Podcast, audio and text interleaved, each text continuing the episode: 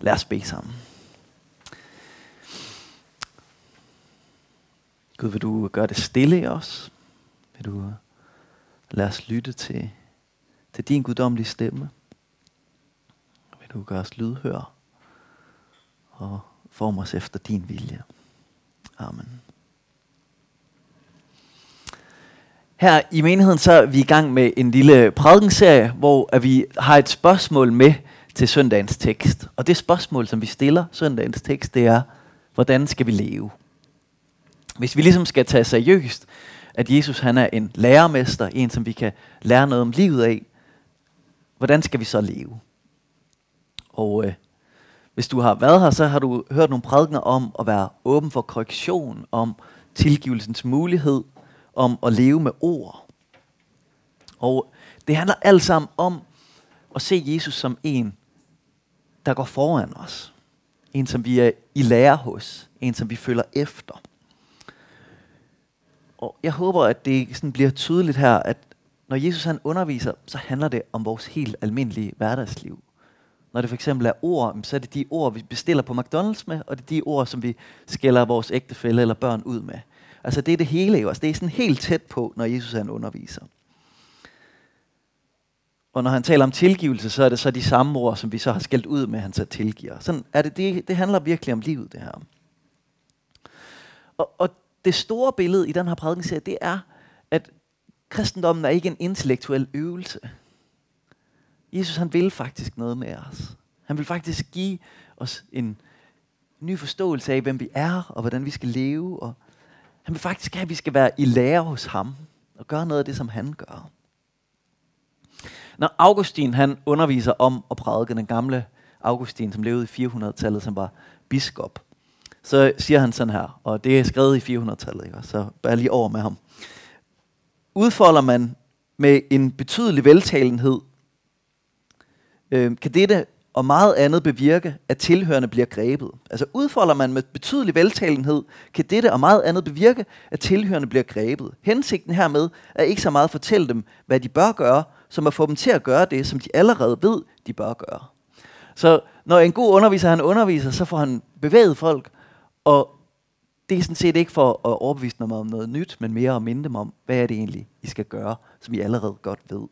Og jeg, for mig at se, så når vi går hen til Jesus, så er det tit det, der er min oplevelse. Det er, at Jesus han minder mig om noget, som jeg måske godt ved, men som jeg ved, at det her det skal jeg faktisk handle på.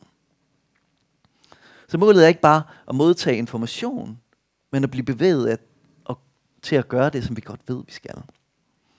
Nå, så det, det er ligesom temaet i os. Og så kommer vi hen til prædiketeksten i dag, som er fra Johannes evangeliet kapitel 5. Og Jesus han spørger til en mands vilje. Så i dag så handler det om, hvordan skal vi leve med vores vilje. Så prøv at høre prædiketeksten her fra Johannes evangeliet kapitel 5. Derefter var der en af jødernes fester, og Jesus drog op til Jerusalem. Ved forporten i Jerusalem er der en dam, som på hebraisk hedder Bethesda. Den har fem søjlegange. I dem lå der en mængde syge, blinde, lamme og krøblinge, som ventede på, at, de skulle komme, at der skulle komme bevægelse i vandet. Til tider får herrens engel nemlig ned i dammen og bragte vandet i oprør. Den første, der kom ned i vandet, efter det var bragt i oprør, blev rask, hvilken sygdom han endled af. Der lå der en mand, som havde været syg i 38 år. Da Jesus så ham ligge der, og vidste, at han allerede havde været der i lang tid, sagde han til ham, vil du være rask? Den syge svarede, Herre, jeg har ikke et menneske til at hjælpe mig ned i dammen, når vandet er bragt i oprør. Og mens jeg er på vej, når en anden i før mig. Jesus sagde til ham, rejs dig, tag din borger og gå. Straks blev manden rask, og han tog sin borger og gik omkring. Men det var sabbat den dag. Derfor sagde jøderne til ham, som var blevet helbredt, det er sabbat, og det er ikke tilladt dig at bære din borger. Han svarede dem, det var ham, som gjorde mig rask, der sagde til mig, tag din borger og gå. De spurgte ham, hvem var den mand, der sagde til dig, tag den og gå? Men han, som var blevet helbredt, vidste ikke, hvem det var. For Jesus var gået sin vej på grund af menneskemængden på stedet. Senere mødte Jesus ham på tempelpladsen og sagde til ham, nu er du blevet rask. Synd ikke mere, for at der ikke skal ske der noget værre. Manden gik tilbage og fortalte jøderne, at det var Jesus, der havde gjort ham rask. Og der er ligesom to måder at gå til den her tekst på. Og man kan kalde dem for den gavmilde læsning og den ikke så gavmilde læsning. Og jeg tror, vi kan lære noget af begge dele. Så hvis vi nu starter med den gavmilde læsning. Den gavmilde læsning, den ser manden, som Jesus han møder, som en, der har forstået, hvad Jesus han har gang i. Så hvad er historien her? Jesus han gik omkring i Jerusalem, og han kommer forbi en dam, der hedder Bethesda. Og på hebraisk, så på engelsk kan, oversætter man det med The House of Outpouring.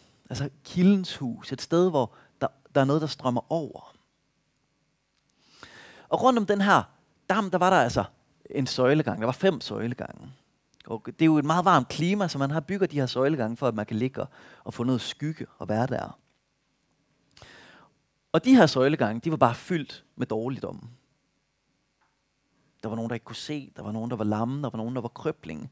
Der var nogen, der var syge. Altså man skal forestille sig sådan en cigøjnerlandsby, hvor der bare er ingen, der får hjælp, og alle de binder bare deres dårligdom ind, og så løber rundt med det. Folk, de har stavret rundt. Altså jeg tror det egentlig, det har været et ret uhyggeligt sted klagede sig og rokket frem og tilbage. Sådan et sådan en sindssyg hospital uden, uden pasning. Eller, eller måske et, øh, et alderdomshjem, hvor der ikke er, er nogen, der passer på de gamle. Sådan et sted har det været, ikke også? Folk har været desperate. Og man kan jo se deres desperation i historien. Det, som de håber på, det er, at der sker det mirakel, at en engel kommer ned i søen, og så de er den første, der kommer hen i søen. Så sidder en hel rand af mennesker, og de ved godt, måske sker der et mirakel, og måske er der en af os, der bliver rask. Det er deres bedste chance. De er virkelig desperate. Og Jesus han kommer forbi de her desperate mennesker, som ikke kan hjælpe sig selv. Det er jo tit de mennesker, Jesus han møder, ikke også? Og da han kommer derhen, så ser han en mand i øjnene, som har ligget der i lang tid. Han har været syg i 38 år. Altså det er jo en menneskealder. Og Jesus han spørger ham, vil du være rask? Og hvis man ser gavmild på ham her manden, så siger han, ja, det vil jeg gerne. Altså hans svar er egentlig sådan lidt goddag med en økseskaft, fordi han begynder bare at fortælle sin historie. Jesus han spørger ham, vil du være rask? Og så siger han, herre, jeg har ikke et menneske til at hjælpe mig ned i dammen. Når vandet er bragt i oprør, og mens jeg er på vej derned, så er der en anden, der når derned før mig. Men med gavmilde øjne, så det han udtrykker, det er jo, ja, jeg er så desperat, så jeg sidder selvom jeg godt ved, at jeg har, min chance den er virkelig dårlig. Jeg er virkelig desperat. Det er det eneste, jeg håber på. Og hvad er det, Jesus han gør? Jesus han ser den her mand. Han lytter til ham. Han taler med ham. Han møder ham i hans nød. Og så svarer han på hans bøn. Han lader ham blive rask. Og så sender han ham videre i livet. Og hvad er det, vi kan lære af det? Vi kan jo spejle os i den her mand. Jeg er jo et menneske med en vilje, ligesom han havde en vilje. Jeg er jo en menneske med desperation i højere eller mindre grad, ligesom han var et menneske med desperation. Jesus han mødte et menneske med en vilje, med et ønske. Og selvom at vi er begrænset i vores vilje, vi ved godt, at man kan ikke blive alt det, man drømmer om. Det er ikke bare fordi, man beslutter det, at det bliver til noget. Så er vi alligevel mennesker, som har vilje og ønsker og kan beslutte os for ting. Vi kan vælge det ene eller det andet. Vi kan vælge, hvem vi mødes med, eller hvem vi ikke mødes med. Vi kan vælge at sætte os ved dammen. Vi kan vælge at blive hjemme. Vi kan vælge at sige ja. Vi kan vælge at sige nej. Du har en vilje. Og det er det første, vi kan spejle os i her der. Hvad er det, du vil sige, hvis han kommer og spørger dig, vil du være rask?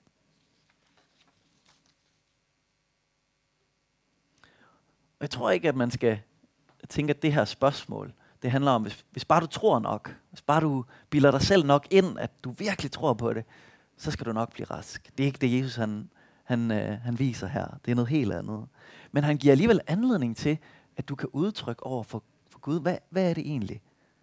Hvad er det egentlig, du vil?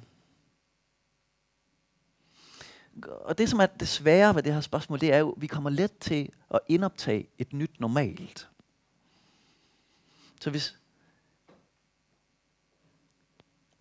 Inden jeg blev gift, så, så, øh, så var der kun en til at bestemme over pengene. Og, øh, så jeg fik ret hurtigt den kassekredit, da jeg studerede. Også. Og så gik der ikke ret mange måneder inden, at minus 25.000, det var bare det nye nul. Også. Så, og, og selvom at man, øh, selvom at når man lever på den måde, så tilfører man egentlig sig selv en masse stress og problemer og, og, og ting og sager. Så lige pludselig så var det bare et nyt normalt for mig at leve på den måde. Så blev jeg heldigvis gift med en, der havde en masse penge, så kunne vi ligesom få løst det problem.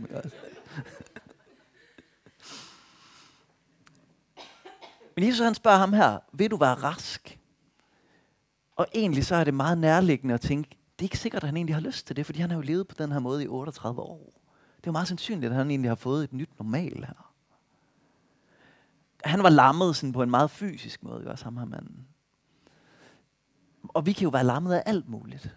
Der kan jo være alle mulige steder, hvor vi lige pludselig har et nyt normal. Det kan være økonomi. Det kan være i vores relationer. Det kan være vores arbejdssituation. Eller det kan være dårlige vaner. Eller det kan være et eller andet, vi har gjort, som vi lever med konsekvenserne af stadigvæk. Så måske når du spejler dig i det her spørgsmål i dag, så kan du tænke, hvad er det egentlig, du ønsker, der skal være anderledes? Vil du være rask? Og vil du faktisk være rask?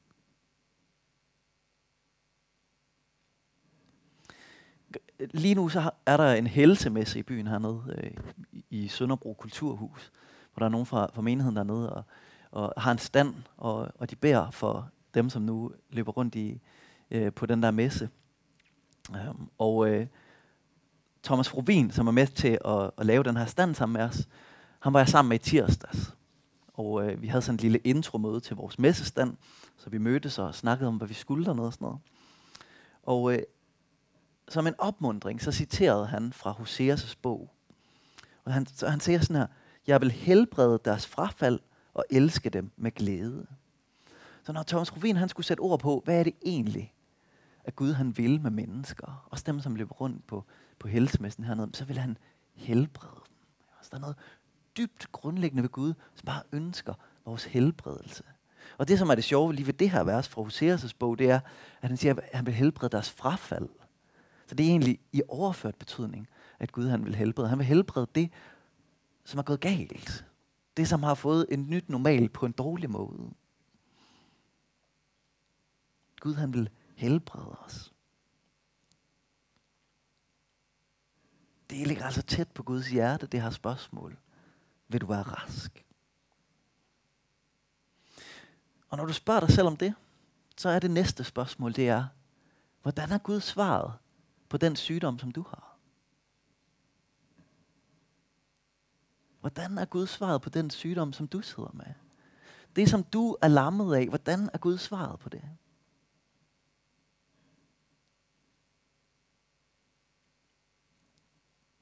Det er sådan et spørgsmål, det tit kan være en god idé at tage frem og reflektere over.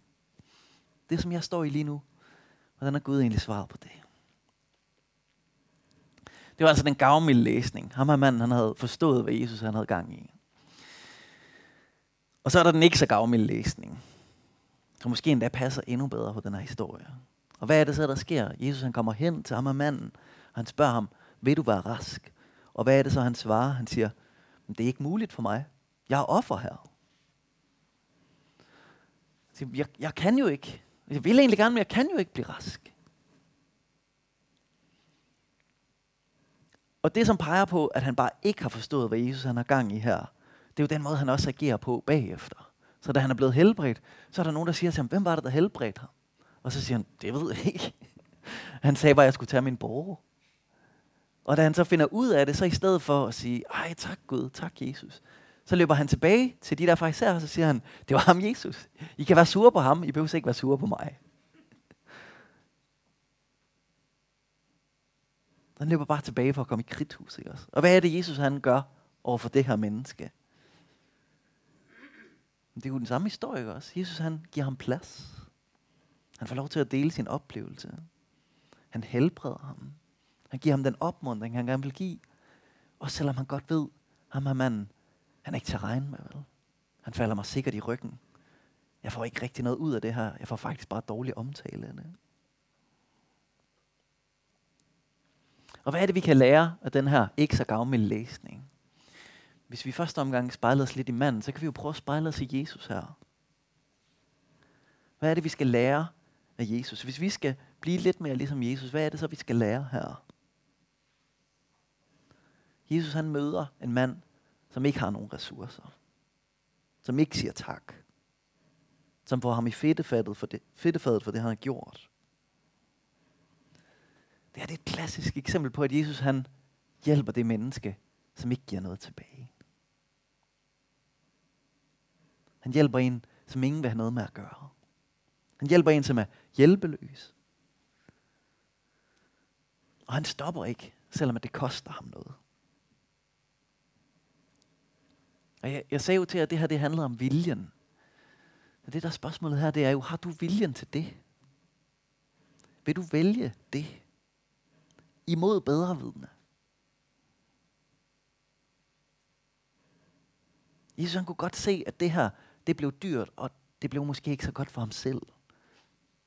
Der kom ikke en dame løbende efter den her historie og vaskede hans fødder med olie. Han fik bare problemer ud af det.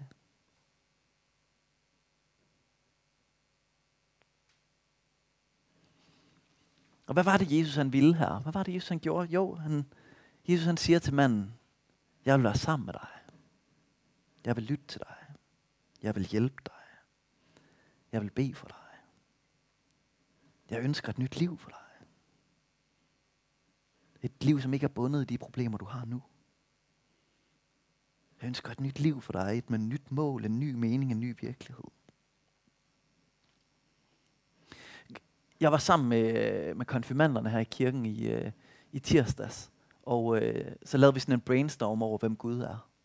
De sagde mange virkelig gode ting. Og så sagde de et ord, som jeg blev overrasket over. Der var en af dem, der sagde, Gud er fordomsfri. Jeg tænker, det er et frisk ord om Gud. Det plejer jeg ikke at sige. Men det er jo det, der er her, ikke også? Jesus, han er fordomsfri. Han møder bare ham her manden i øjenhøjde, lige hvor han er, med det, som han har brug for. Om, om nogle uger, så skal Anders og Bruno og 20-30 andre øh, mennesker ned til Rumænien på en tur. Det er to øh, mænd fra vores menighed, som er i bestyrelsen for en organisation, der hedder BBS, som vi tit samler penge ind til. Og de skal ned og kigge på et børnehjem, som støtter der, og en, nogle kirkeplantninger. Og da jeg sad og skrev det her, så kom jeg i tanke om, at de var på besøg i marts. Nogle af dem, som er nede fra Rumænien. Og jeg sad og kom til at snakke med nogle af de her mennesker fra Rumænien, som virkelig ser altså nærmest søjlegang rundt om Bethesda-dam. Ikke også? De fortalte mig om, at de tog ud og besøgte en fattig dame, som bare havde jordgulv, og ingen varme og ingen elektricitet. Hun havde bare et sterinlys inde i hendes blikhytte. Ikke også? Det var hendes liv. Og så kunne de tage ud til hende, fordi at de havde fået nogle donationer og give hende noget mad og opmuntre hende.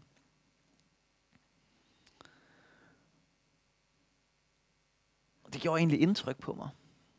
Og så tænkte jeg, vi skal blive ved med at støtte de her mennesker. Det er godt, at vi gør det. Men måske kan vi også lære at gøre noget af det samme her, hvor vi bor. Og så spurgte jeg ham, hvordan kan vi lære at gøre det, som du gør? Og da han svarede, så tænkte jeg, ja, jeg har virkelig ikke brug for flere informationer. Jeg ved jo godt, hvordan man skal gøre det der. Det er jo i virkeligheden ikke svært. For det, som han sagde til mig, det var, se deres behov. Besøg dem. Mød deres behov. Peg på Gud. Og bed for dem. Og da han havde sagt det, så tænkte jeg, nå ja, det der, det er jo fuldstændig enkelt og helt vildt svært. Fordi jeg, jeg kan bedst lide, hvis jeg bare jeg kan skrive et, et blogindlæg om det. Ikke? Så jeg kan få lov til at holde en prædiken om det. Og så være fri for at gøre det. og da, han, da vi snakkede lidt videre, så sagde han, jeg elsker mit land. Jeg elsker mine steder. Jeg elsker mit folk. Og nu elsker jeg også Danmark. Det er jo, det er jo smukt. Altså. Og det er jo det, Jesus han eksemplificerer her. Altså. Han ser et behov. Han besøger et menneske. Han møder det behov. Han peger på Gud. Han beder for det. Det er alt sammen noget, som alle os, der er herinde, vi kan gøre. I, I sidste uge, der var jeg på studietur i Berlin. Og øh, jeg var afsted sammen med provstiet her fra byen. Og vi var 28 præster afsted. Det var, det var en dejlig, kaotisk tur. Sådan 28 præster, som cyklede rundt i Berlin og prøvede på at, at finde vej sammen. Og hver andet lyskryds, så blev vi sådan separeret selvfølgelig. øhm, og, jamen, det, det var en rigtig god tur, og vi fik en, en hel dags rundvisning om den tyske teolog Bonhoeffer. Altså, det var en, det var en tur kun for præster. Ikke også? Øhm, de, de havde altså lejet cykler til os, og vi cyklede rundt der i Berlin, og den første dag, vi var der, øhm, så øh, er man jo bare sådan fuldstændig på stikkerne, man læser alle skiltene, man er virkelig øh, opmærksom, fordi man er et nyt sted. Sådan har jeg det i hvert fald. Så vi cyklede rundt der, og så lige pludselig så kom vi forbi en italiensk restaurant, og så var der et skilt, hvor der stod, All we do, we do with love to refresh your life. Alt det vi gør, det gør vi i kærlighed for at forny dit liv. Jeg tænkte, det er måske lidt meget for en italiensk restaurant. Men det er jo faktisk en god sætning for kirken. Er det ikke det? Det, det tror jeg, det tænker jeg egentlig, det er egentlig et godt motto for kirken. Alt det vi gør, det gør vi i kærlighed for at forny dit liv.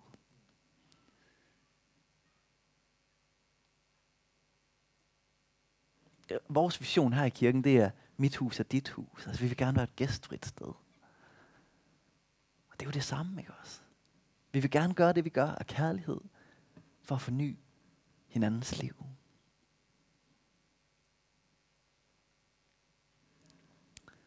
Jesus han giver os bare et eksempel på, hvordan det kan se ud her i dag. Og vi har fået friheden til at vælge, om vi vil leve på den måde, eller om vi vil leve på en anden måde. Jesus han så, han lyttede, han hjalp, og så sendte han manden videre. I den her historie, så siger han, rejs dig og gå. Og bagefter så siger han, synd ikke mere. Jesus han kom til jorden for at gøre et dybt arbejde for os. For at redde os fra os selv. Og han kom også til jorden for at lære os, hvordan vi skal leve som de mennesker, vi er. Med sådan en vilje, som vi har. Vil du hjælpe dem, som har brug for det?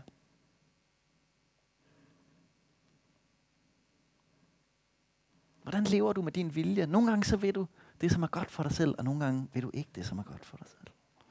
Nogle gange vil du det, som er godt for andre, og nogle gange vil du ikke det, som er godt for andre. Og den her historie, den hjælper os til at stoppe op og undersøge vores vilje. For noget, hvad er det egentlig, vi ønsker for os selv? Hvad er det, vi ønsker for andre?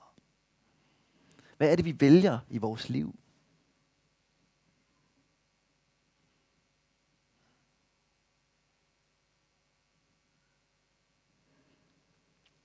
Hvordan lever du med din vilje? Jeg tror, vi skal rejse os og bede sammen.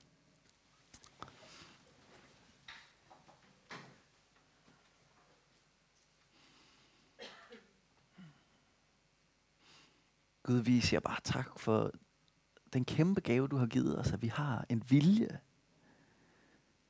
Og vi kan få lov til at ønsker selv i en retning, eller ønsker selv i en anden retning. Vi kan få lov til at vælge det ene eller det andet.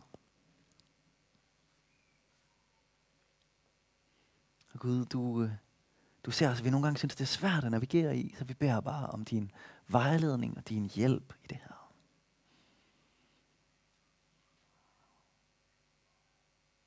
Og Gud, for dem af os, som, som kan mærke, jeg tror egentlig, jeg skal vælge noget nyt i den her uge, så beder vi bare om, øh, om hjælp til at få gennemført det.